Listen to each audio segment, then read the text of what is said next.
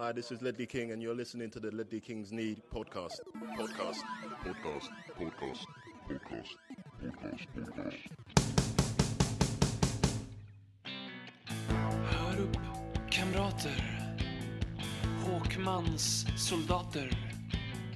Käka liljevita oblater. Och drick dina kolhydrater. Konsekvent, inkonsekvent. Det bästa som någonsin hänt. Du kommer aldrig bli dig själv igen, min vän. Här flödar hybrisen. När vi poddar på nytt igen. Du kommer aldrig bli dig själv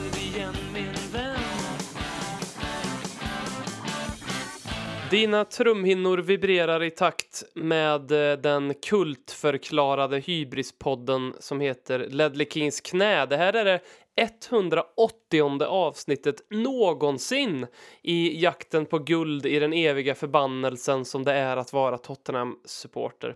Robin heter jag och förutom min värmländska charm och mitt enastående intellekt så har jag den här veckan med mig från utanför EUs gränser världens genom tiderna mest framgångsrika småländska Tottenham-supporter Robert Folin. Tjena, tack, tack.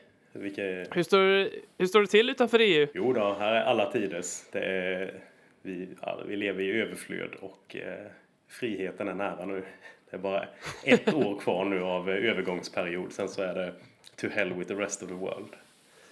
Du, jag ser ju, du sitter ju, du har ju blå himmel, alltså blå jävla sommarhimmel har du ju bakom dig.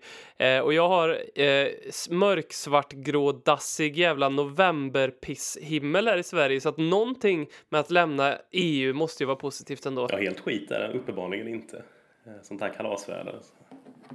Ja, det är bara bra. Har- Bara fan bara ut med men märkt- dra ut Värmland annars. Börja med det. Liksom börja smått. Får, får ni se, testa hur det går. Vi, vi gräver ut Värmland. eh, Vi, vi, Värmland vill väldigt gärna bli en del av Norge, som är några norska lyssnare som hör detta. Så, ehm, så vill vi gärna leva i er överflöd. Är det så då? Med era, ja, med era billiga blöjor. Eh, I Norge har ju, norska staten har ju subventionerat blöjor så att ett blöjpaket med 75 blöjor på Rema 1000 kostar ju en tredjedel av vad det kostar i en svensk butik. Ehm, så att bo, eh, bor man då som jag ganska nära norska gränsen då, och jobbar där ibland då kan man ta sin tur och köpa blöjor. ehm, och göra sig en riktig affär så att säga. Fan vad sjukt att de gör det på med blöjor av alla grejer. Vad är det? Smör och blöjor som är billigt. Och lax är ändå det- relativt billigt ju. Precis, Nå- någonting mer. Eh, Men blöjorna tror jag bara direkt kopplat med att de, de eh, menar, relativt sett liten befolkning sett till hur mycket pengar de har så att de har väl insett att eh, det här kommer gå åt helvete om vi inte blir fler snart.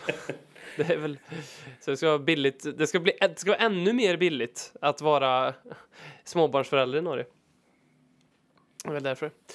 Någonting som eh, fullständigt skiter i om du är svensk eller norsk, eh, vit eller svart, tjock eller smal, kvinna eller man, gammal eller ung, eh, prenumerant på Dobb-TV eller sängvätare, det är ju coronaviruset. Någon som inte riktigt har fattat det, det är ju Deli Alli. Han filmade en Snapchat där han bar en skyddsmask och sen så zoomade han in på en asiatisk man på en flygplats och gjorde en kommentar om coronaviruset. Eh, King Brynolf skrev till oss här, hur genomtänkt var det skämtet egentligen på en skala 1 till 10? Ja, det känns väl inte jätte genomtänkt. Det var väl någon slags... Det jag tänkte på först när jag läste det var att han hade skickat det till sina kompisar. Så liksom, vad har han för jävla kompisar egentligen? Eller hur? Som, för liksom, det är ju inte, det är inte, det är inte smakfullt, det kan man ju inte säga att det är. Eh, Och det är väl knappast något som behövs göras från en känd person liksom. I, det är ju redan liksom hetskt, eller onödigt hetskt nog som det är mot, mot eh, speciellt sydostasiater. Eller de får väl liksom tillräckligt med dryga skämt slängda mot sig. Som det är. Men eh, ja, man undrar ju också vad det är för polare han har som bara fan det här är bra. Eh, Så, som säljer ut han ja. ja. Det är lite Rebecca Vardy-gate all over. Ja, var, det, var Jamie Vardy en av de som fick det i sådana fall så är det ju uppenbart vem det är som har väckt detta. Jätteintressant om det är så. Eh, man kan ju lägga ut grejer på story vet jag på Snapchat. Jag vet inte om han gjorde det, men det, då känns det, har han gjort det så är han ju väldigt dum i Ja, huvudet. är och det kan han ju få, alltså för att det, visst att skämtet i sig är smak, men, men om man till och med lägger ut det så, då är det ju superdumt. ja, man känner ju här någonstans att Eric Dyer borde... Hur är deras vänskap nu? Jag känner att Erik liksom hade kunnat hålla tillbaka det här lite kanske och säga till Deli men hör du fan lugna ner dig nu lite. Jag är lite osäker och lite orolig på om deras vänskap fortfarande är det som den en gång var. Eh, för det syns, det var ju ett tag så var det väldigt nykärt från deras håll. Det var mycket Instagram och Twitter sådär. Kolla vi två, vi umgås vi. Och nu så drog uh, Dyer, han drog på någon jävla grusgropsresa. uh, i, alltså jag vet inte fasen, nej. Uh, vart han var faktiskt. Um, och uh, Dele Alli gjorde väl som alla andra och dog till Dubai någonstans, tror jag. Mm. Jag för mig att det var. Så det känns lite... Är det rätt? Eh, det, det, det, har skrivits lite grann idag att um, ehm, FA uh, bes, håller på att undersöka det här. Uh, om han ska bli avstängd uh, och, och, eventuellt också bötfälld. Är det rätt att han blir det, tycker du? Ja, alltså jag vet inte. Det... alltså, ja, jag vet inte fan. Det är väl... Det känns bara som en sån onödig, korkad jävla grej att ha gjort. Alltså det är klart han borde få skit för det, men jag vet inte om det borde, borde man bli avstängd för det. Jag vet inte, vad tycker du? Jag känner, jag känner sådär lite, samtidigt så vill man inte ta han i för mycket försvar heller. Eh, men Nej. Eh, alltså om, ja, om Jamie Vardy hade gjort samma grej, hade man gapat om att, eller så, så, hade man själv då tänkt att fan, han borde verkligen bli avstängd i fyra matcher. Jag vet inte om det är helt rimligt heller. Nej men eh, så är det ju. Vi hade ju jublat över att Vardy hade blivit avstängd, men det är ju för att för att det skadar Leicester så att säga. Mm. Men, men om man tänker på det lite nyktert så um, jag måste ändå, nu, nu kommer jag med en kontroversiell åsikt, åsikt där och sen så är det så att eh, jag, jag vill inte på något sätt eh, försvara eh, Dele Alli för jag tycker det är jävla huvudlöst gjort och det är så det är så jävla korkat gjort. Och det säger väl lite grann om hur, hur eh, verklighetsfrånvända fotbollsspelare är idag. Eh, när de inte förstår. Hur kan man inte förstå eh, att det här inte är passande? Det, eh, när man är i den sitsen dessutom och, och, det är så många personer som håller koll på ens social media och, och så det, det, är så korkat så att det, ja, bara av det, bara det liksom eh, förtjänar han ju någon form av spöstraff. Eh, men, men att bli avstängd från FA, jag, jag har tänkt lite på, jag tycker det känns lite fel att FA ska gå in och göra ett sånt beslut, ta det beslutet. Det, om det är någon som ska göra det tycker jag det är Tottenham, mm. eh, klubben, för att det är ändå de som är hans så att säga arbetsgivare.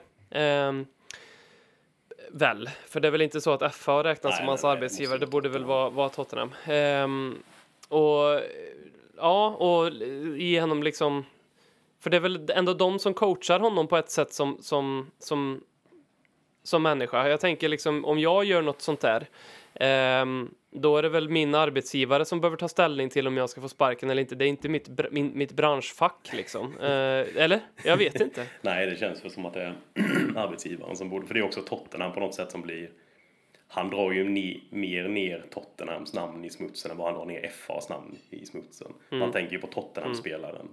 Dele Alli. Mm. Och det är ju antagligen mm. något som klubben inte vill bli associerade med. Eh, så liksom böter eller något så från, från klubbens håll känns ju mer rimligt. Eller möjligen till och med att man alltså säger till honom att du får fan sitta av två matcher nu för, för detta. Mm. Men det, ja, men det, behöver inte vara en avstängning. Liksom, ja, blev fan, nu är det ju inte, inte samma grej riktigt, men var det inte eh, vad heter han, Robert Hutt som gjorde någon sån där Dick or No Dick eh, grej på Twitter för massa år sedan. Han gamla Stoke-backen. Stoke och Leicester. Ja, helt han gjorde någon sån där, han la upp massa bilder någon kväll på om det var liksom eh, om det var en dick eller no dick eller vad fan det var på bilderna. Jag minns inte om han blev avstängd, för i sådana fall borde man ju rimligtvis sitta och plocka sånt också, för det kan man väl också då Ja, men det, det är ju det jag menar, det är det som blir så jävla snårigt att eh, eh för att om FI måste, om, om FI bestämmer att stänga av honom nu, då ger ju de sig in i en jävla snårig vass alltså, för att då, eh, då kommer det börja liksom det, det, kommer kunna vara skämt som vissa fotbollsspelare drar eller för den delen vissa typer av social medieposts som de gör eller kommentarer de gör i intervjuer eller sådär kläder de bär för den delen där folk kommer börja hävda att ah, det här tycker vi inte riktigt är okej okay. och så vem, vem har då liksom rätt att säga jo det där är okej okay. så får man göra men så här får man inte göra kan FA göra det beslutet? Ja, tveksamt liksom. Det... Ja, sen är det också en annan sak det... om man gör det väldigt uppenbart i anknytning till något, någon liksom fotbollsmatch eller när det verkligen är. Alltså jag menar de är ju fortfarande mm. privatpersoner någonstans där. De borde dömas mm. därefter liksom. Mm. Mm. Hur var det? Vem fan var det i Manchester City som höll på med, var det Bernardo Silva som var det någon, var det någon blackface-grej eller vad fan var det han gjorde? Ehm, Visst, var visst, det inte... Nej, nu... Eller var det bara att han sa, när han postade någon jävla jämförelse va, med Mendy eller något sånt där, med någon liksom Ja, karikatyrbild du på, på en svart man. Ja, Jag, var näm- jag tänkte precis säga att... eh, visst var det väl fan... Jag, jag tänkte säga Mendy rent spontant. Eh, var det inte så att eh, han gjorde en tweet eh, om och la upp en bild på Mendy när han var barn? Eller? Ja, det var kanske något sånt. Ja. Vad hände där? För i Ja. sådana fall, han borde ju rimligtvis också ha blivit avstängd då, men jag vet inte om han blev det. För ska de vara konsekventa men, eh, med det så... Ja, men precis. Och, då, och jag kommer inte ihåg exakt hur den, hur den såg ut att vara, men... Eh, eh, ja, det är också det är så jävla snårigt alltså. Mm. Vi är i alla fall Men, eniga eh, om att det är en jävligt City- klumpig onödig grej. Och, alltså, det är en jävla Ja. idiotgrej att göra. Det får vi eh, hålla oss med. Och vill man hålla på med sånt så kan man ju spela för Chelsea istället eftersom att det är liksom... Ja, du har dödat en person, absolut. Kan du spela vänsterback? Där har de väl bonussystem för sådana grejer, antar jag. Ja, men precis. Vi har faktiskt anledning att återkomma till det. Eh, eller rättare sagt göra en liten radioövergång här, för nu ska vi prata Brexit. Eh, och i en eh, undersökning som eh, Telegraph gjorde så var det så att det fotbollslag som hade störst andel supportrar som röstade Brexit, det var Chelsea. Eh, hör och häpna, och det här är ju, ja, för mig i alla fall lite svårsmält, men det lag som hade näst flest Brexit-röstare, det var ju Tottenham Hotspur, delad andra plats med Everton. 57 procent av de brittiska Tottenham-supportrarna eh, röstade ju för, att, eh, för, för det här då. Vet du hur högt Ehm, var? Det var mycket högre. Det var faktiskt mycket högre. Och, och om man ska vara helt ärlig här så de, de som hade minst det var faktiskt Brighton och Liverpool. Eh, de låg längst ner. Det är lite skräll att eh, Liverpool är där för att det är liksom... Ja, men, och, och att och Chelsea och Tottenham är så högt upp. För det är väl inte den, liksom, den allmänna bilden av att det var väl Lond i London man röstade för att stanna kvar i EU. Men det var ju hela landet som svek England egentligen. Det är ju inte det som är det som har kablats ut som någon form av förklaring liksom att de här eh, orts, eh, mindre orterna, nu är ju inte Liverpool en mindre ort på något sätt då, men En liten, liten by där uppe i norra... Eller, Ja, precis. Ute- Någonst- ute på kusten. någonstans långt upp. Ehm, men, men kuststäder ja, är väl kanske liksom inte så dumt att tro att de vill vara kvar i EU. Så Brighton, Liverpool, Southampton och Bournemouth låg ju längst ner då. Eh, på de där. Men, det, men sen så var det ganska liksom 50-50 mellan eh, eh, Brexit och Remain eh, på de andra klubbarna då. Eh, och anledningen till att vi ska prata om Brexit eh, det är ju för att den soppan var ju liksom, har ju liksom varit lika seg och utdragen som historien om Le Leandro Damiao nästan. Och en, en fråga som inte liksom har eh, varit uppe i den, var, hur kommer Premier League och hur kommer Tottenham att påverkas av detta?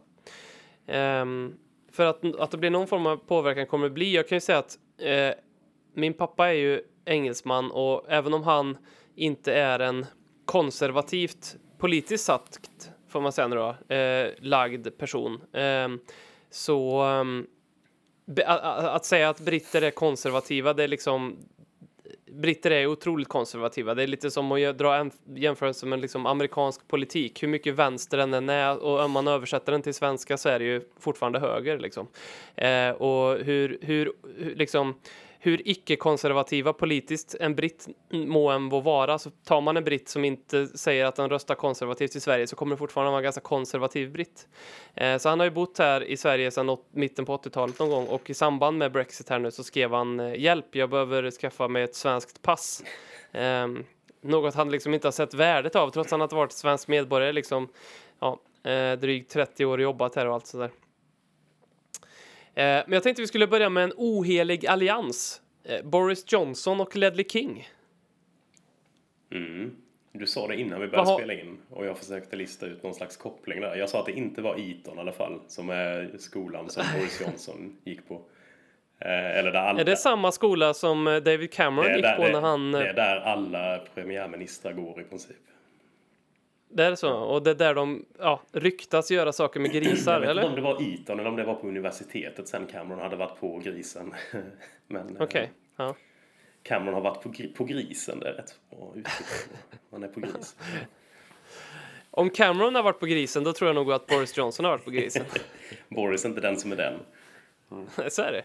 Ja, men de, det är en liten ohelig, ohelig allians det här. Eh, hur kan Boris Johnson då, eh, Storbritanniens premiärminister och Ledley King vara polare?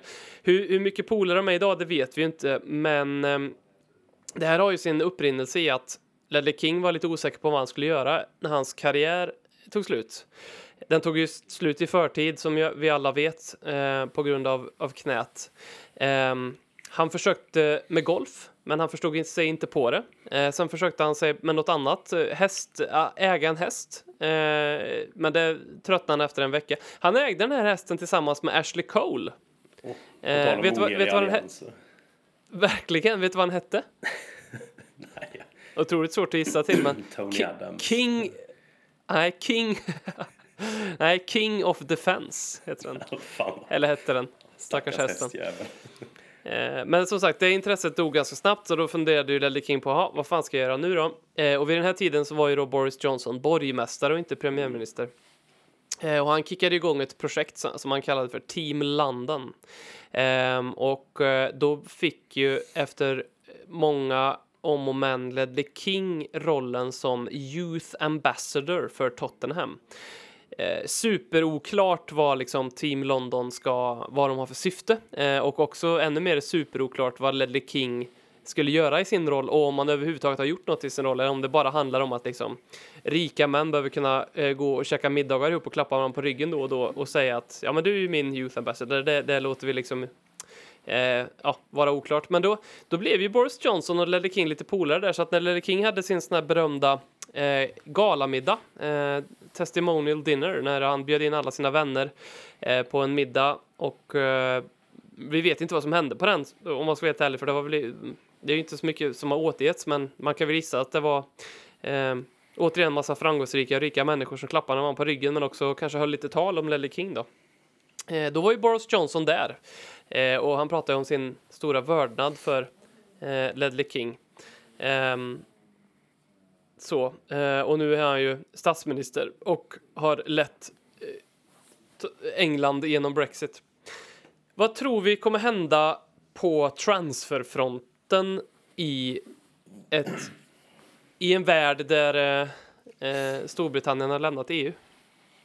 Eh, det, upp, det, så, så det första uppenbara alltså man, som skulle kunna påverkas är ju hur man kan värva utländska spelare. För nu är det väl, om jag har fattat rätt, så att alla länderna som är med i eh, EEI, heter det va? European Economic Area.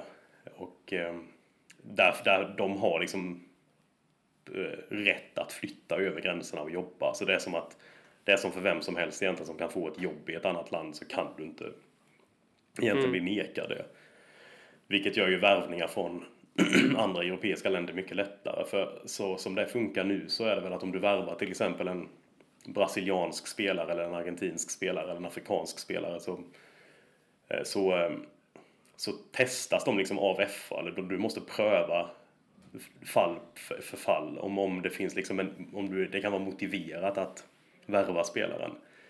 Och då finns det väl ett gäng eh, krav där på att liksom, då, antingen ska de vara väldigt de ska liksom ha bevisat sig själva genom att ha varit med i landslaget eller andra grejer.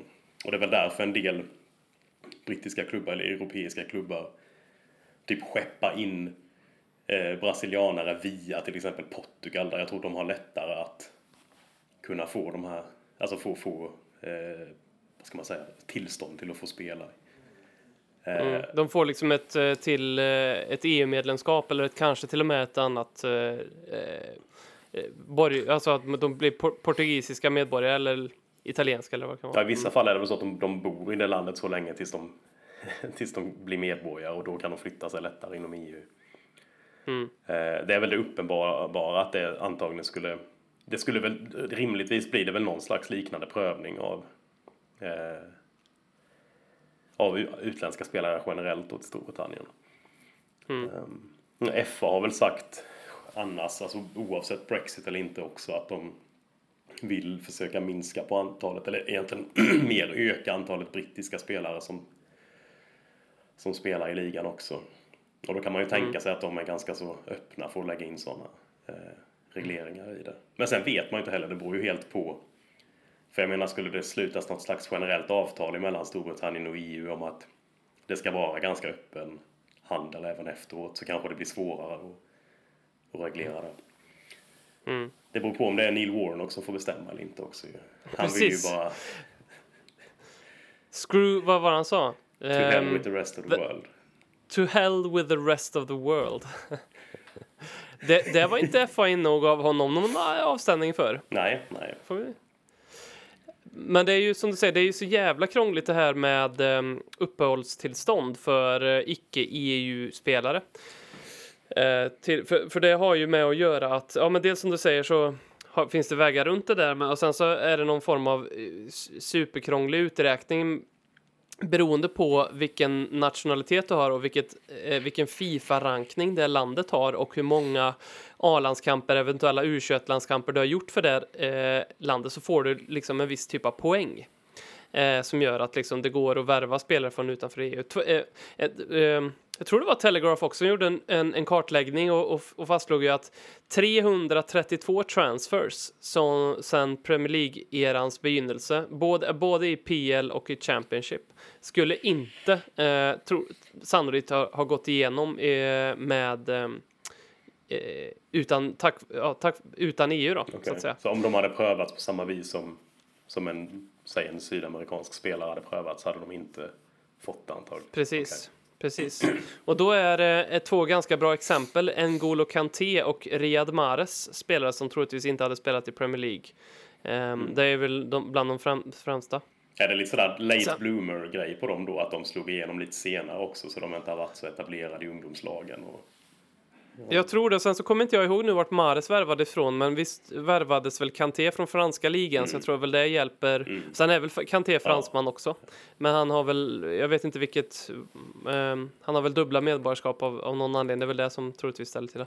Men sen så ehm, Ungdomsakademierna är en annan intressant aspekt för att där är det ju tack vare fri rörlighet i, inom EU så att ehm, upp, upp till 16 till 18 år så får ju klubbar eh, göra som Chelsea, eh, åka runt och grooma ungdomar eh, och bjuda in dem eh, till akademin.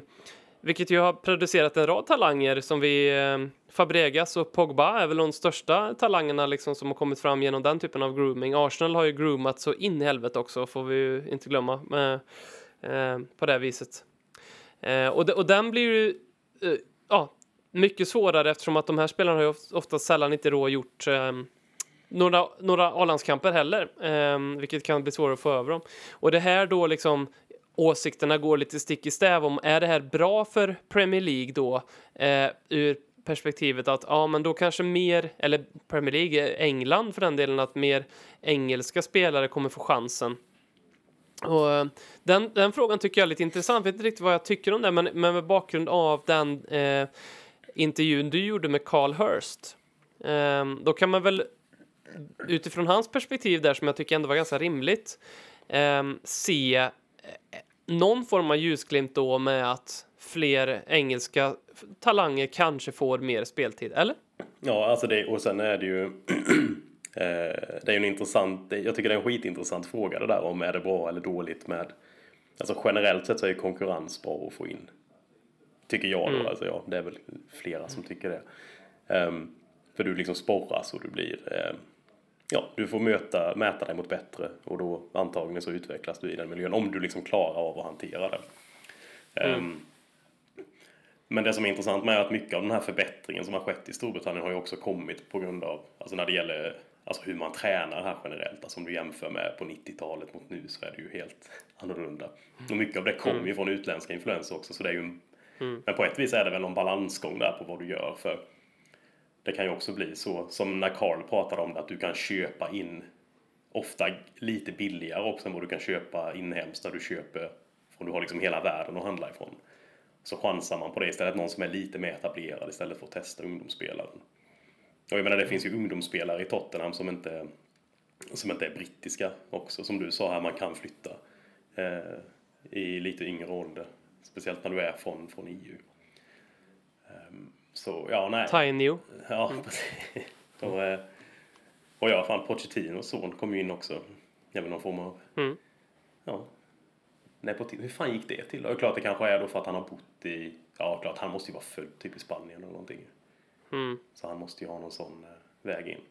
För det är väl det svårare är att också- plocka en liksom tioårig brasilian och, och sätta i, i ungdomslaget. Ja, det, det, jag tror det är omöjligt, mer eller mindre. Eh, om inte den här brasilianen då har ett... Eh, ja, inte nu då, men om brasilianen skulle råka ha en engelsk farsa eller morsa och så. Mm. så men, ehm, men det är ju ganska intressant för att när man tittar på det ur, som ungdomsspelare då kan det ju finnas ett ganska intressant incitament. Det blir mer engelska eh, unga spelare i, junior, juniorlagen, vilket då kan hjälpa England, eh, engelska landslaget egentligen eh, med att producera mer talanger. Det, det ju, får ju tiden utvisa lite grann. Men om man kontrar den så precis på samma sätt som spelare kommer vara svåra att attrahera så kommer ju tränare vara lika svåra att attrahera.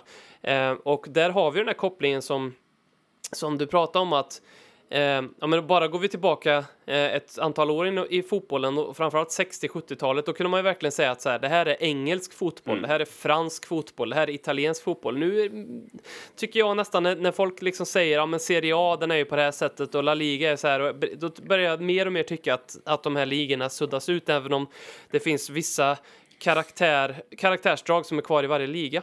Men det här främjas ju av tränare som kommer med nya idéer. Och det är inte bara tränare, det är assisterande tränare, det är ju liksom hela eh, staben med eh, analytiker och eh, rekryterare och nu allt vad det är liksom. Och blir det svårare att få in, ja men då kanske man kan se för England då isolerat att man inte tar till sig i lika stor utsträckning av trenderna inom fotbollen eh, som sker i andra ligor då, där eh, det är mycket enklare att flytta som, som tränare eller som eh, stab, stabsmedlem. Då. Ehm, Det kan också bli att den kostnaden för att få in den kvaliteten blir högre så det blir bara de redan etablerade klubbarna som har råd med de extra utgifterna. För de klubbarna kommer alltså jag tror fortfarande det kommer vara så att pengarna kommer ju bestämma någon, någonstans också hur speciellt de stora klubbarna i England, vad, England, vad de får göra och inte får göra. Ehm, Ja. Och jag menar, jag har svårt att tänka mig att om säg de tio största klubbarna i England hade sagt till FA att vi vill vi vill inte att ni reglerar eh, för mycket av vilka spelare och så vi kan ta in så tror jag ju till slut de kommer ge med sig ganska mycket ändå. Men frågan är hur det påverkar då längre ner. Då kan det ju vara att man ska skydda där istället. Och det kan ju få negativ effekt för de mindre klubbarna som inte har som har råd att köpa sig förbi problematiken. Liksom. Exakt så är det. Och det, jag, jag, det här är ju, vi ska ju säga det, att det här är ju väldigt mycket spekulation från våra sidor för att eh, hur det här kommer bli.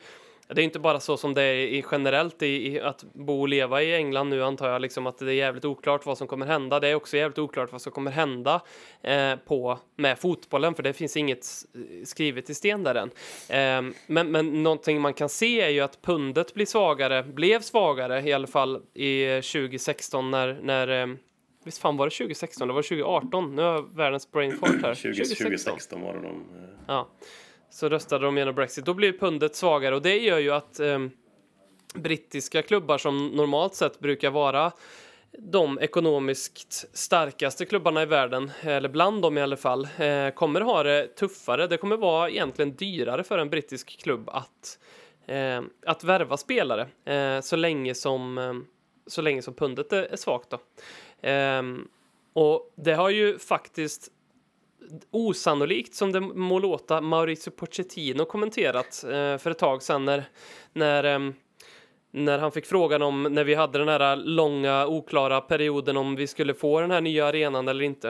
Eh, så då sa han ju att han hade eh, pratat med Daniel Levy och att Daniel Levy hade sagt att arenan blir ungefär 30% dyrare tack vare Brexit. Ehm, och det var ju såklart då när vi började bygga, det var ju ungefär i den häraden när, när Brexit skedde och pundet blev svagare. Eh, arbetskraft och material och allt vad det nu kan innebära och eh, vad man behöver köpa för att bygga en fotbollsarena, det har jag inte någon jävla aning om. Men, men allt det blev ju dyrare för Tottenham. Eh, och sen vart, vart Daniel Levy fick 30 procent ifrån, det är väl många under hela historien som har undrat eh, vart han har trollat siffror fram. Men, men det kan ju mycket väl vara så att det ligger någonting i det och att, att eventuellt också förseningen eh, påverkade det. Ehm, så att jag, jag funderar liksom på och, om förseningen gjorde det, det, det. Det pratas mycket om att vi inte gjorde transfers på grund av att Daniel Levy var så upptagen med arenabygget så tycker jag liksom vi kan skylla vi kan skylla Tottenhams dåliga form nu på Brexit eftersom att den, den i stor del handlar om att inte vi fick nya spelare under två transferfönster. Um, det är väl ändå inte så att drar... Daniel Levy äh, dras. Alltså han, han, han eh, letar väl inte onödigt länge för att hitta en ursäkt till att inte spendera lite extra pengar heller. Så. Nu är den ju ändå, pundet är ju typ på samma nivå som den, alltså den är väl till och med ganska hög just mm. nu om man jämför med, mm. med innan. Eh, men mm. det är som sagt, det är ju helt beroende på vad, vad som faktiskt händer sen. För just nu, de, de har lämnat EU men de faktiska, faktiska följderna kommer ju inte direkt. Det är ju de, just nu är, vi, är de ju i, i praktiken fortfarande med, alltså de är ju fortfarande inom samma ramverk året ut. Mm. Mm. Mm. Bra. Ska vi gå över till att eh, skratta lite åt Arsenal? Det tycker jag. Alltid. Let's all laugh at Arsenal. They are really shit.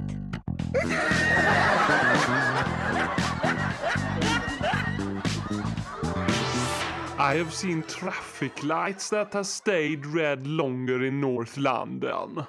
Det börjar bli lite lättare igen nu när vi har fått lite resultat med det. Så de, de kryssar mest tycker jag. Men det är ändå det är fint att de har fått den effekten på tränarbytet. Att nu tar de ett poäng istället för noll poäng i matcherna. Så grattis! Har du eh, sett, eh, ja det vet jag att du har sett, Pepes video. Han sitter i någon jävla, jag ska inte ens gå in på vart han sitter, men han sitter där med Mille Dybro ville i vår chattgrupp här, eh, Parrots pågar, att vi skulle prata lite om eh, vilket otroligt punchable face Gen Matteo Gendosi har. Eh, det går väl inte annat än att bara instämma rakt av med det. Eh, för det har han ju. Eh, frågar Nicolas Pepe i en video som Arsenals sociala medieansvariga har rullat ut. Eh, vem är den bästa backen du har mött? Och Pepe svarar Helt ärligt, ingen. ödmjuk, ödmjuk som få. Det är klart, alla, alla två eller tre mål han har gjort nu, det bevisar ju på att det, det finns liksom inget som kan stoppa honom. Det är som en ångvält som bara... Jag, jag börjar fundera på, eller så är han så superödmjuk så att liksom, han tycker att alla backar han har mött eftersom att han liksom inte får något producerat i England är så jävla bra så att han kan liksom inte särskilja dem liksom. Bong i Brighton, hur bra som helst liksom. Ja, fan. Tanganga i Tottenham, bästa jag mött. Alltså det kanske liksom, det är svårt för honom, jag vet inte. Ja, så kan det ju faktiskt vara. Att eh, allt är bara överjävligt svårt, så han kan inte säga att något är svårare. Nej, det är sen, eh, ja, sen går det lite rykten om att uh, Arsene Wenger ska bli staty utanför Emirates. Vet inte om detta är officiellt uh, än, men vad tänker du om det? Alltså, sett till vad han presterade där så måste man ju ändå säga att rent krasst så, så är det ju fullt rimligt. Det som är lite märkligt, eller märkligt blir ju att alltså man, som, som om man har varit någon del av de supportrarna som spenderade säsongen på att skrika åt att han var slut och att han, var dags att dra och liksom behandlade en sån legend som det ändå är för dem med så, så jävla ovärdigt. Eh, ja, det blir ju rätt så konstigt. Liksom, det flög ju för fan flygplan över Emirates som att han skulle dra, dra därifrån.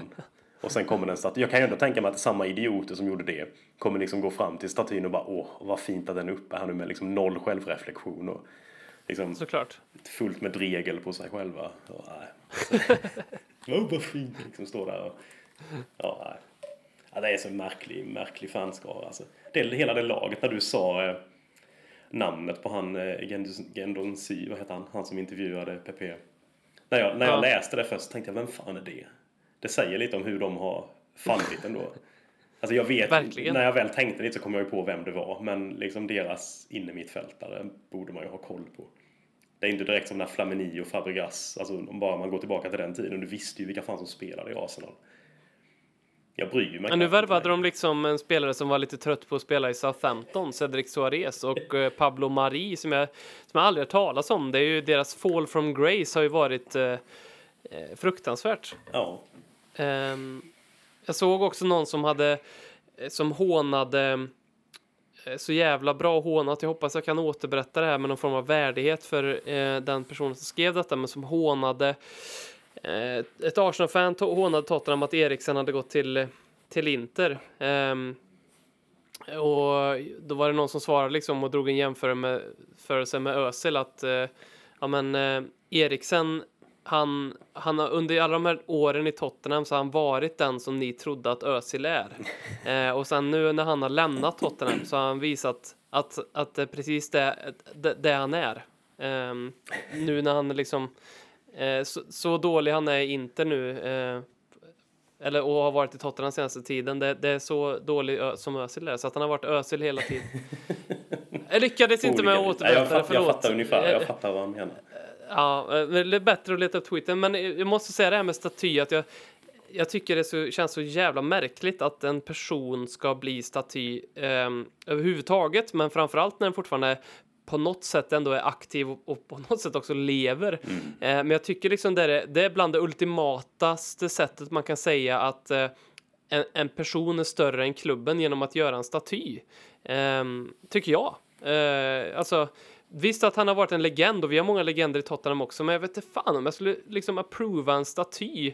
För på något sätt så det är klubben som är störst, så man kan minnas en person på så många sätt, men staty blir så, det blir så jävla avrunkande. Förstår du vad jag menar? Nej, ja, då, det borde ju verkligen eh, reserveras för oerhört speciella fall i sådana fall.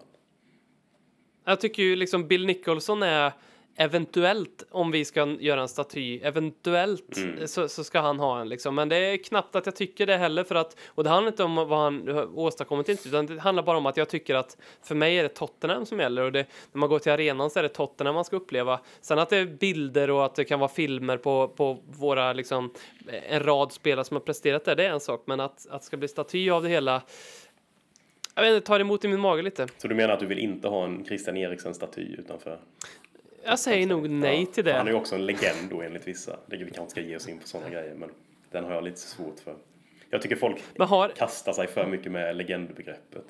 Alltså jag, jag Verkligen. tänker Bill Nicholson, jag tänker eh, Jimmy Greaves, är en legend. Liksom Ledley King. Till och med i Ledley Kings fall så kan jag väl säga, tycker jag han är gränsfall på det. Mm. Eh, han skulle väl kanske ändå möjligen klassas som innanför den. Ja. Men det är ju bara en Steve, per Steve Perryman är väl en legend för han har gjort så jävla många matcher i Tottenham. jo, det är lite ja, men det är sådana liksom. grejer man får claima det på. Liksom. Du har, ju, har du gjort 750 matcher eller vad fan det är han har gjort i Tottenham så ja, jo, då Mm. är du det. Du liksom kan ju inte bli mer Tottenham det. Mm. Eh, men nej, Gareth Bale är ju definitivt Nej, inte en Tottenham-legend. Definitivt inte. det är lite mer sån här Eh. kulthjälte eller liksom hjälte Ja. kan man ju, alltså man kan ju klassa det på olika vis. Det är ju en definitionsfråga Mm. egentligen men det är, det kan ändå vara rätt kul att prata om. Det kan bli rätt så hetska diskussioner. Nu sitter väl vi antagligen bara och håller med varandra om, här, om det här. Men jag vet inte om Hå- Ja. Håkman hade nog... Vem, är, vem, är, vem, tro- vem tror vi är mest liksom villig att kasta sig med legendbegreppet i, vår, i podden? Är det BM eller? Det tror jag. Mm. Eh, ja, jag tror att han har lätt att svepas med och eh, kalla spelare för legender. Eh, jag tror det finns liksom ett A4-ark med legender i, i, i, BMs värld. Skriv, Nu har inte han här, i så att typ, han får- typsnitt liksom storlek eh, 10 också. Var helt täckt Exakt. med namn. Nej, inte så. Han är inte här för att försvara sig så att vi får ta upp det nästa gång han är med. Mm. Vi är denna vecka sponsrade av Ingenting. Ingenting är det bästa alternativet där ute för dig med sunt förnuft som skyr saker som spelbolagsreklam eller 15% på redan alldeles för dyra kläder som ingen kommer bry sig om om ett halvår ändå. Gå inte in på någon hemsida och framförallt uppge ingen rabattkod. Kom ihåg, livet är mer än konsumtion. Tack, Ingenting.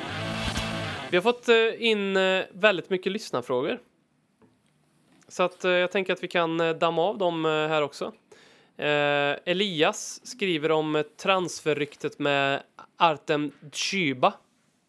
Stavas alltså D-Z-Y-U-B-A. Den här stora jävla ryssen. Ehm, jag vet inte om du minns honom eller känner Är till han honom? Zenit-anfallaren eller är jag helt ute och... Ja, han spelar i Zenit. Eh, och han är 1,96 lång och väger 90 pannor. Eh, och gjorde väl ett par mål. Han var ju den här liksom Peter Crouchiga spelaren fast han är fet också.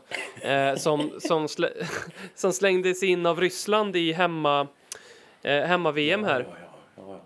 Eh, och gjorde ett par mål och var liksom när man ett, när man liksom började fundera lite så här, kommer Ryssland att vinna VM? Då var det liksom när Artem Dzyuba byttes in och sen så insåg man att det, jag tror till och med nu, kan jag, nu är jag på jättehal is. Jag tror till och med att han var, missade en straff mot Spanien var det väl? Eller när Spanien slog de ut. Men eh, eh, ja, skitsamma. Eh, det här borde jag ha koll på. Men eh, eh, vad tror du? Hade han varit någonting för oss eller? Jag har noll koll på honom. Eh, fan, hur gammal är han då? Nu? Han måste ju vara... 31? Ja. Han är yngre än Lore- Lorenti ändå. Men, nej, jag vet inte. Det är ju inget som... Ja, nej. Nej, Jag har ju fan noll koll. Men det, känd, det känns Ja, ju inte men- jättespännande. Han, ja, ha- han alltså på något sätt så, så är det något som liksom känns lite, som gör att jag skulle vilja ha honom i Spurs. För han är ryss och jag har liksom, jag gillade Pavlyuchenko Ja. väldigt mycket. Eh, så det finns något liksom romantiskt där. Och sen att han är just att han är så stor. Så jävla stor är han. Alltså ni- 91, 91 kilo, 1,96 lång. Det är ju... Ja, det är jävligt tufft att behöva möta det liksom. Och jag tror att det skulle passa oss så jävla bra eh, att köpa en sån typ av anfallare. Eh, dels som komplement till Kane, det såg vi med Jurente för. Det erbjuder oss någonting annat. Det är ju värdelöst att köpa liksom en Danny Ings typ eller något, sånt här, något som är liksom bara som en liten sopig Harry Kane-kopia. Då ska vi ha något annat annat liksom. Eh, då tycker jag vi skulle haft Artem Dushiba. Men det blir svårt för dig att kommentera om inte du minns han så väl. Men är du positiv så är jag positiv. Alltså jag gillar ju tanken på en lite tjockare Peter Crouch. Det är ju något som är väldigt tilltalande. lite ryska på det. Ja, ja. Nej, det sitter inte helt fel ändå. Nej, väldigt Smakar härligt. ganska gott. Verkligen. Vi ska spela mot ehm, Aston Villa söndag. Vi ska möta Leipzig onsdag och vi ska möta Chelsea på efterkommande lördag. Eh, Wilmer undrar vilken av de här matcherna vi bör ställa upp med bäst lag mot. Ja, alltså det, det, det måste väl nästan vara Chelsea med tanke på hur det ser ut i ligan. Att, Mm. eh, och samtidigt, men samtidigt så, ja, det är vanskligt och, och eh, det känns ju dumt att ställa upp för svagt i Champions League också. Ehm, det är ju bara, både bra exponering och bra med pengar och det är ju en, liksom en tävling som vi fan var i final i förra året. Vi måste ju ta den på allvar ändå. Men så som läget är i ligan så måste man väl nästan satsa på Chelsea-matchen för den blir så jävligt viktig. Nu när vi äntligen har börjat plocka in lite poäng igen på dem. Men det är en balansgång. Det betyder inte att du behöver vaska eh, Champions League-matchen. Men Leipzig blir ju jävligt, jävligt svårt ändå. Det som är lite jobbigt i det här är att jag tycker att vi har en ganska tunn trupp nu så att att rotera för oss är liksom det är ju att skulle, behöver vi rotera då behöver vi spela med eh, ändra då om man tittar på Leipzig och Chelsea-matcherna med halvdåliga lag i båda matcherna eller så måste man ha ett rätt dåligt lag i en av matcherna liksom. Tyvärr är det ju så Ja. lite grann. Och sen många spelare Ehm. med som inte är helt i, i slag heller. Som har lite små skadeproblem. Och så. Så de kanske behöver vilas ändå. Men Mm. det innebär ju att man faktiskt måste välja vilken match de ska spela i. Mm. Alltså om Lo Celso nu har haft känningar med. Han har ju varit jävligt viktig de senaste matcherna. Att, att spela han i alla de tre kanske blir lite för mycket. Om, man liksom, om det är så att han är, har haft... För han har ju missat någon match på skada. Då är det väl dumt att slänga in han i tre matcher på en vecka kanske. Verkligen.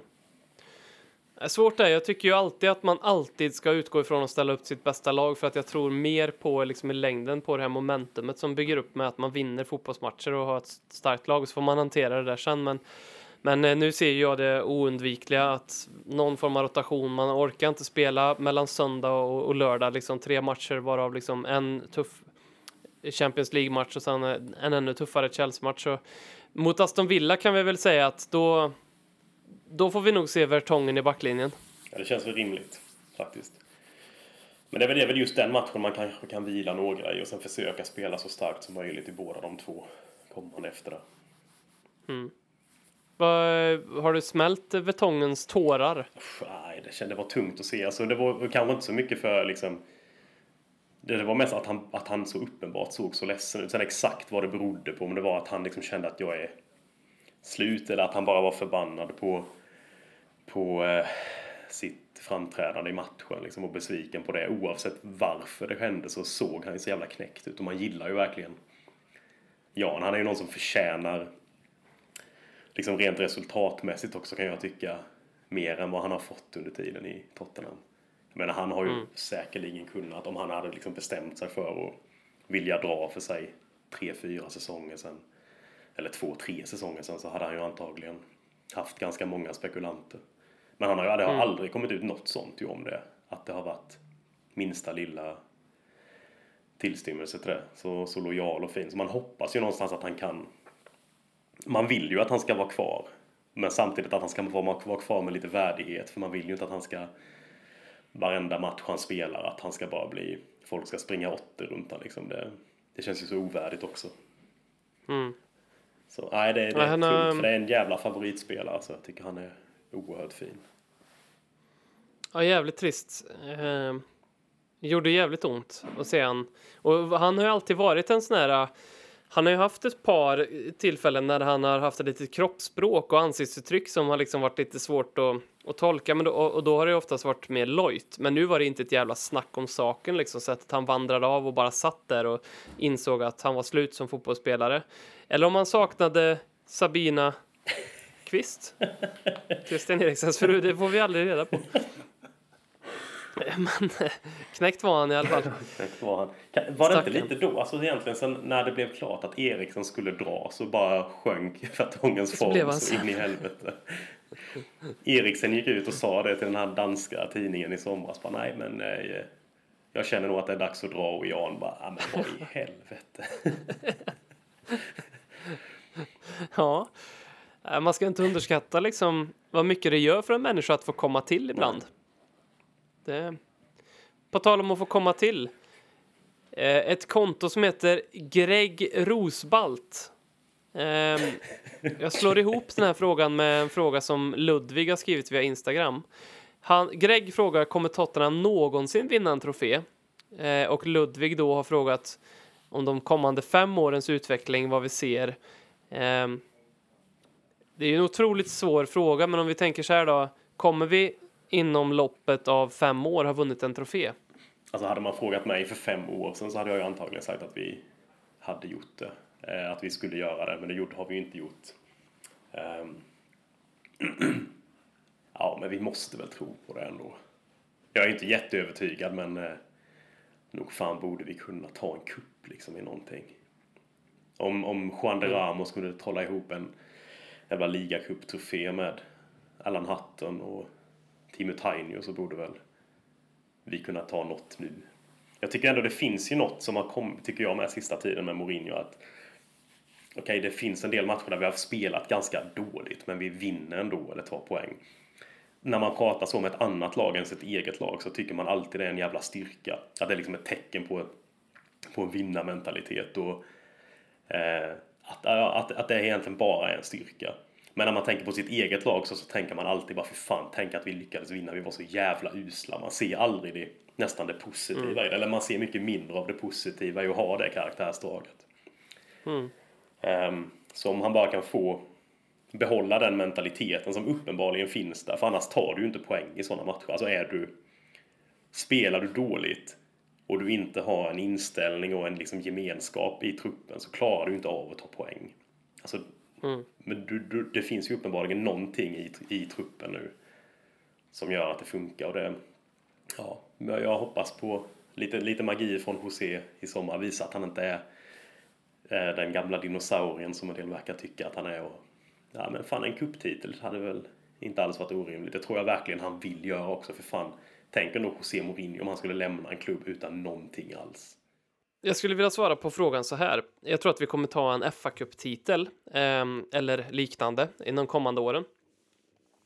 Eh, men sen så tror jag att där, där vi står här och nu så, så har vi liksom två dörrar framför oss. Om vi går igenom den högra dörren som är en dörr där José Mourinho får igenom det han vill i Tottenham. Han får eh, slaktat av dödköttet och han får in den, de typerna av spelare han behöver för att sätta sin prägel. Då kommer den här vinnarmentaliteten som du pratar om här eh, bli, växa sig tillräckligt stark för att vi ska potentiellt kunna vinna Premier League. Det tror jag verkligen. Eh, och den behöver då understödjas av att vi, vi måste våga investera, fortsätta investera i, i, i truppen för att ta det klivet.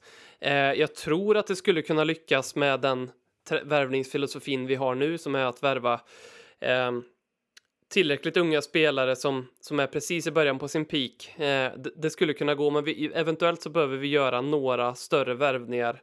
De pengarna borde vi kunna få, eh, ändra genom att lyckas sälja någon spelare i rätt tid, alternativt genom vad den här arenan vi har nu ska kunna generera eh, för oss som vi har omstrukturerat lånen på så bra.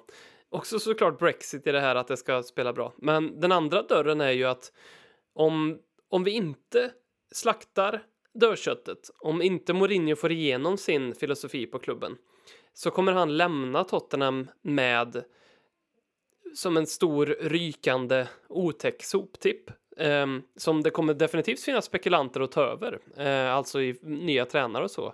Eh, men frågan är om man på fem år hinner bygga upp laget igen. Harry Kane. Eh, Harry som Harry. Precis. Han undrar om vi får se Tanganga i EM. Eh, det är väl en obvious nej på den va? Ja, det får vi nog inte. Det är nog lite för... För tidigt. De har ju ändå, ändå ganska så bra konkurrens på de platserna. Det är spelare som har varit med ganska länge. Det känns som att det finns en del andra som går före där. Och för min del gör det inte så jättemycket. Mindre risk att han blir Som- skadad. Och... Exakt. Som högerback så är han ju totalt körd, det vet vi ju. Eh, som, som vänsterback finns det väl kanske eventuellt lite mer öppning, men det är ju å andra sidan inte heller, tycker jag, Tangangas starkaste position, utan jag tycker den är mittback som är hans bästa. Eventuellt då som är lite mer defensiv högerback och inte en ytterback högerback. Så. Och, det, och det tror jag inte, nej, jag, jag tror det är... Jag har svårt att se det. Vad blir nästa skandal då, undrar Paul Magnusson. Deles coronaskämt, Jannes fru, Hugos fylla, Kiriches fylla. Listan är lång. Ja, frågan är vilken spelare det? Alltså när Hugo var ute och körde rattfull, det var ju ganska så otippat att det skulle vara han som gjorde det. Så Ja. vem är liksom, ska man tänka så att det är den, oh, Dellis känns kanske lite mer sådär mö- möjligt att han skulle hitta på något med tanke på hur han är på planen också ibland. Där har han ju rätt nära ibland till att liksom någon eftersläng eller lite, hamna i lite småtjafs. Mm. Ehm, vem skulle vara otippat? Alltså to, Toby Är hade ju varit otippat. Ja, den är otippad, men är det 2020 året då Harry Kane eh, liksom ställer sig och gör en Hitlerhälsning på fyllan och sen spyr ner en förbipassagerare förbipasserande. För det skulle vara det mest oväntade som någonsin skulle hända tror Ja, jag. att Kane skulle göra något, det hade varit... eh, Men tror du han ens vet vad en liksom Hitlerhälsning är? Alltså, när han ser den så tittar han bara, vad gör han? Liksom, vad vinkar han? Eller vad är det som händer? Hjälper det här mig på något sätt att bli världens Nej. bästa anfallare? Nej, det tror jag inte. Jag tänker inte registrera det här. Men så är det ju med Kane. Alltså, är det något som inte har med fotboll att göra så har han har ingen aning om vad det är. Liksom, han, jag tror han vet vad mat är för att han behöver äta för att vara bra på fotboll ungefär. Mm. Så frågan är om Kane ens är, är liksom kapabel till en skandal. Eller så, ja. Jag Nej. vet inte. Men det hade ju varit jävligt eh, otippat. Kit, ja. Kane kör en nazisalut liksom. Ja. Harry Winks är också lite otippad. Men det kanske är för när han inser liksom att han också vill vara en liten... eh, Ja, när han får lite liksom så här Ibiza-sug i kroppen och inser att det också kan vara kul, då kanske han gör något, drar en lina nere på liksom... Så. Det, det kan nog kännas ändå. Alltså Winks i några, några typ rosa badbyxor. Topless med solbriller på så ansiktet fullt av kokain. Är det det som är... Harry Winks är, ja, han är ju den typen av person känns det som som eh, Sätter han i fel umgänge så, så dras han in i det så Jag att skulle säga. precis säga det, dåligt inflytande på honom och det kan gå. Alltså han skulle aldrig göra det själv. Men när någon, när någon väl har köpt kokainet då liksom, då är inte, och, och han dyker ner i det, då kommer han inte ur liksom. Men sådana typer av skandaler, hur mycket jag än liksom kan förakta ja, men Deles skämt och Hugos fylla, man ska inte köra rattfull givetvis, det tycker jag såklart inte.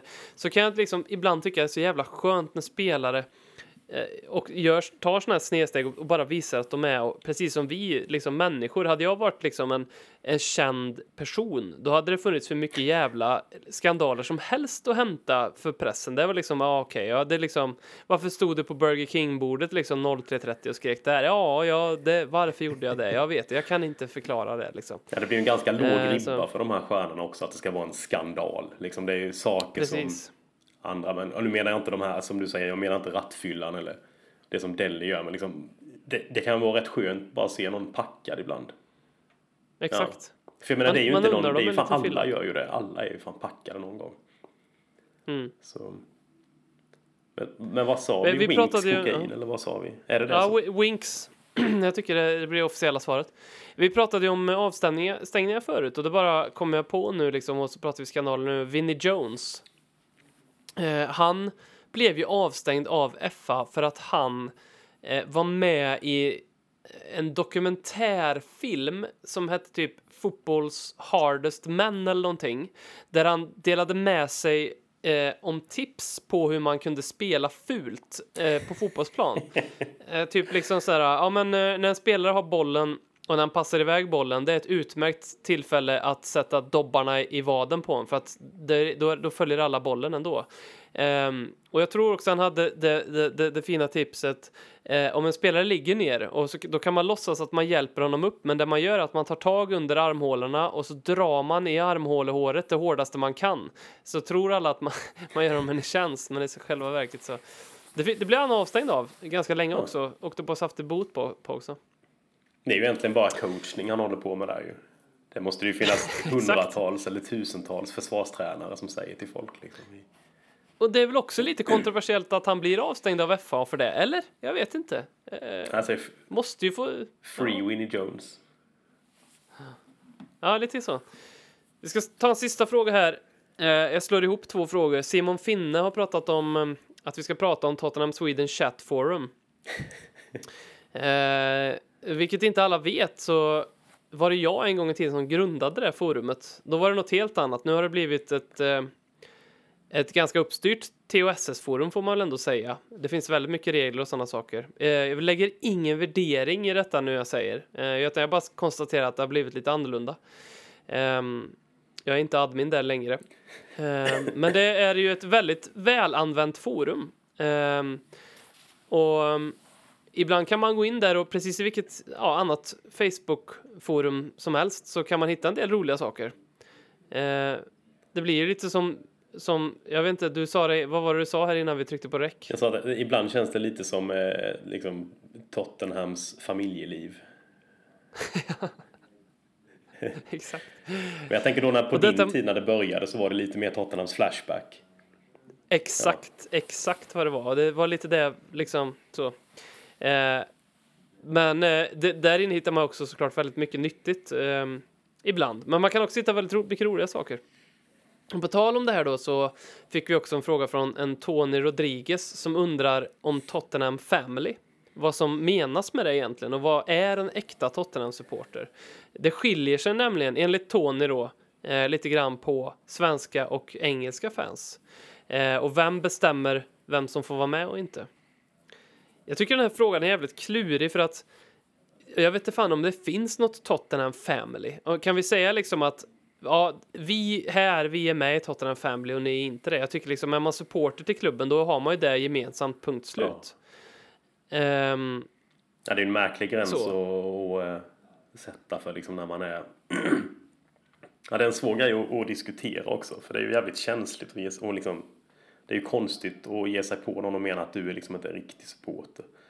Det är klart, alltså är det något fall där det är en människa som inte vet vad som har hänt de senaste tio åren i klubb, alltså som inte har en aning om någonting, som tror att Harry Redknapp är tränare fortfarande, då kanske man kan göra ett case för att, "Ja, men hör du, kan du verkligen kalla dig för supporter?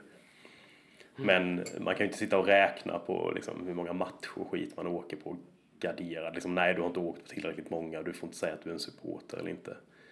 Nej. Men en rolig grej man kan göra eh, det är att man kan gå in på det här Tottenham Sweden Chat Forum och då kan man ibland hitta eh, dialoger där eh, jag får nästan gissa berusade män eh, eh, anklagar varandra för att inte vara tillräckligt mycket Tottenham-supportrar. Eh, och det här blir ju komiskt och det här får ni fan bjuda på ni som håller på med det här för att det är komiskt att, att läsa och jag tror nog att dagen efter när liksom den där ölen har gått ur att ni tycker vad fan håller jag på med egentligen? Så, som man ofta gör, man är mänsklig, man felar ibland. Men det är underhållande och, och, och om, man, om man ska dra någon form av gräns så kanske gränsen kan vara att om, om du på något sätt försöker förklara för en annan Tottenham-supporter att denne inte är en äkta Tottenham-supporter, ja men då betyder det faktiskt automatiskt att du inte är en äkta Tottenham-supporter. Eller? Ja, det väl- kan väl låta ganska rimligt. Det känns som en onödig grej att hålla på med, kan jag tycka. Det, det känns väl som essensen i supporterskap är ju att man, man, liksom, man är mer än summan ma- av liksom individerna i ett stort kollektiv som håller på, på en klubb. Liksom. Det är det som är en supporterskara. Eh, det är den tolfte mannen, allt det där. Sen så givetvis kan man inte hålla på och hota och vara elak mot sina egna, men då kan man ju fara åt pipsvängen såklart. Eh, sunt förnuft helt enkelt, eller? Mm, jag håller med. Och sen blir det lite märkligt ibland när folk ska ja, tjabba om sånt. Att liksom, för att folk inte kan lika mycket. Folk måste ju kunna bli supportrar också. Jag menar, jag känner folk som har liksom börjat hålla på Tottenham de senaste åren. De måste ju få liksom, lära sig om laget också. Du kan ju inte förvänta dig att någon som sådär tycker att ah, men det här var ganska kul, jag ska nog börja hålla på dem eller följa dem lite. Du kan inte förvänta dig att dagen efter ska de kunna allting om klubben. En del kanske inte ens bry sig om och kunna allt om det. Men jag menar, någonstans kan ju inte det heller vara ett krav. Nej, verkligen inte.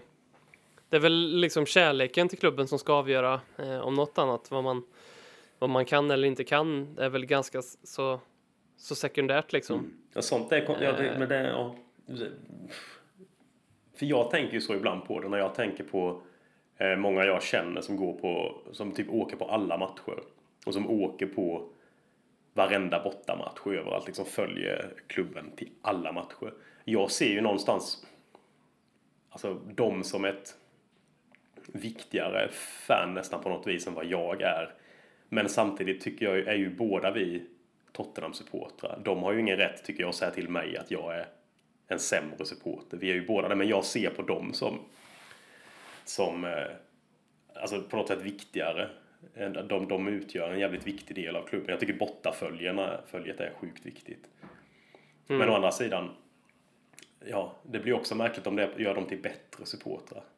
Eh, för jag, jag, Ja, jag tycker det är märkligt, eller jag skulle ju tycka det var konstigt om någon tyckte att jag var en viktigare supporter än någon annan bara för jag har en säsongsbiljett. Jag köp, köper ju den för att jag har, jag har råd med att köpa den.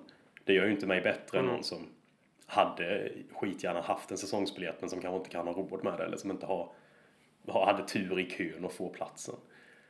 Ehm, Det blir jävligt snårigt om man börjar avgöra supporterskap på hur många matcher Ja, man ja.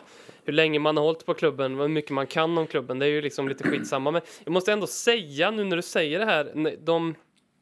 ehm, ja, men ett tag så åkte jag väldigt mycket mer flitigt över till ehm, till, eh, och, och såg Tottenham än vad jag gör idag. Om det kanske blir varannat år nu så blev det liksom två, tre gånger varje säsong ehm, för ett par år sedan. Eh, och jag vet att jag tyckte varje gång jag var där att det var lite jobbigt att komma dit som svensk. Eh, för att jag, jag kände, jag måste, om jag ska vara helt ärlig så var det nog mer någonting jag byggde upp hos mig själv. Eh, men om jag någon gång kanske fick någon liten gliring om att jag liksom var liksom en, okej här kommer den här eh, fina turistsupporten liksom från, som är här eh, för, att- för att titta på en fotbollsmatch liksom. Men nästa vecka när vi spelar borta mot Stoke, ja, men då, då går han på en husvisning liksom i ett land långt bort, eh, borta här liksom. Eh, den Det, det är lite, lite känslan att fan också, jag, är liksom, jag, jag tittar på de här superbritterna som är där men då inser, och, och, och då tänker jag inte att de är mer Tottenham än vad jag är, utan det jag kanske tänker är att fan vad jag skulle vilja leva ut mitt Tottenham-supporterskap eh, på det viset.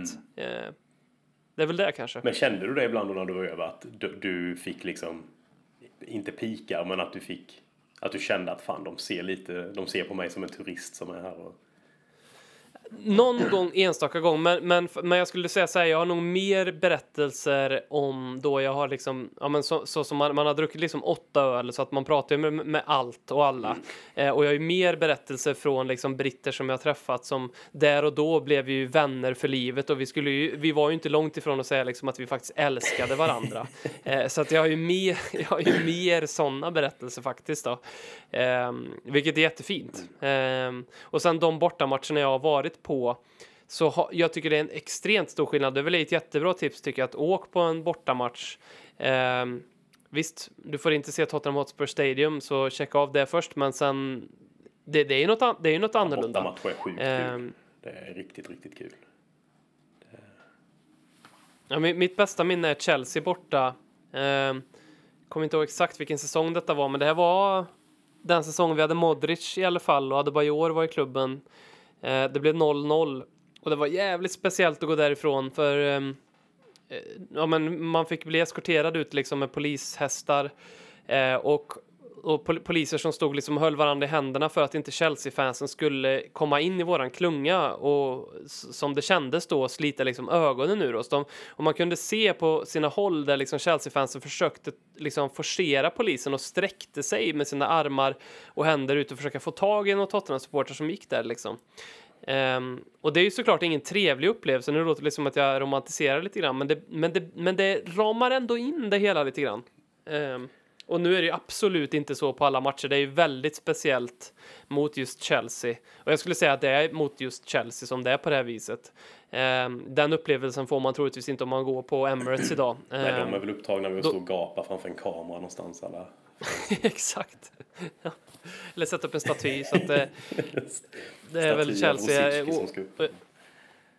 Eller kanske liksom någon, om vi skulle hamna, om Millwall skulle komma upp eller om vi skulle åka ner Championship, då skulle det kunna vara lite småkänsligt att åka dit. Jag vet inte fan, men, men eh, annars är det ju otroligt trevligt att gå på, på bortamatcher.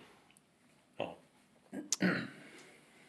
Jag eh, tycker det sätter punkt för eh, veckans podd, som alltid bruk, br- brukar bli runt en timme lång. Hur vi än vänder och vrider på det så blir det den här timmen. Det är väl som att det det är liksom, det är bara så det är.